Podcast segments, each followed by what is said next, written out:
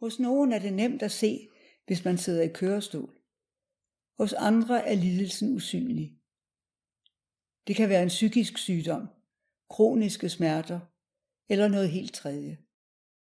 Sådan lød ordene fra dronningen under hendes nytårstale den 31. december 2021.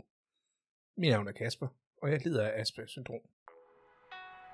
Over de næste kommende episoder af denne podcast, der vil jeg dykke ned i, hvordan livet på spektrum er, de udfordringer, man som person og pårørende oplever, samt give indblik i mit eget liv, og hvordan jeg er påvirket af at leve et liv på spektrummet. Velkommen til Undskyld, et liv med Aspergers.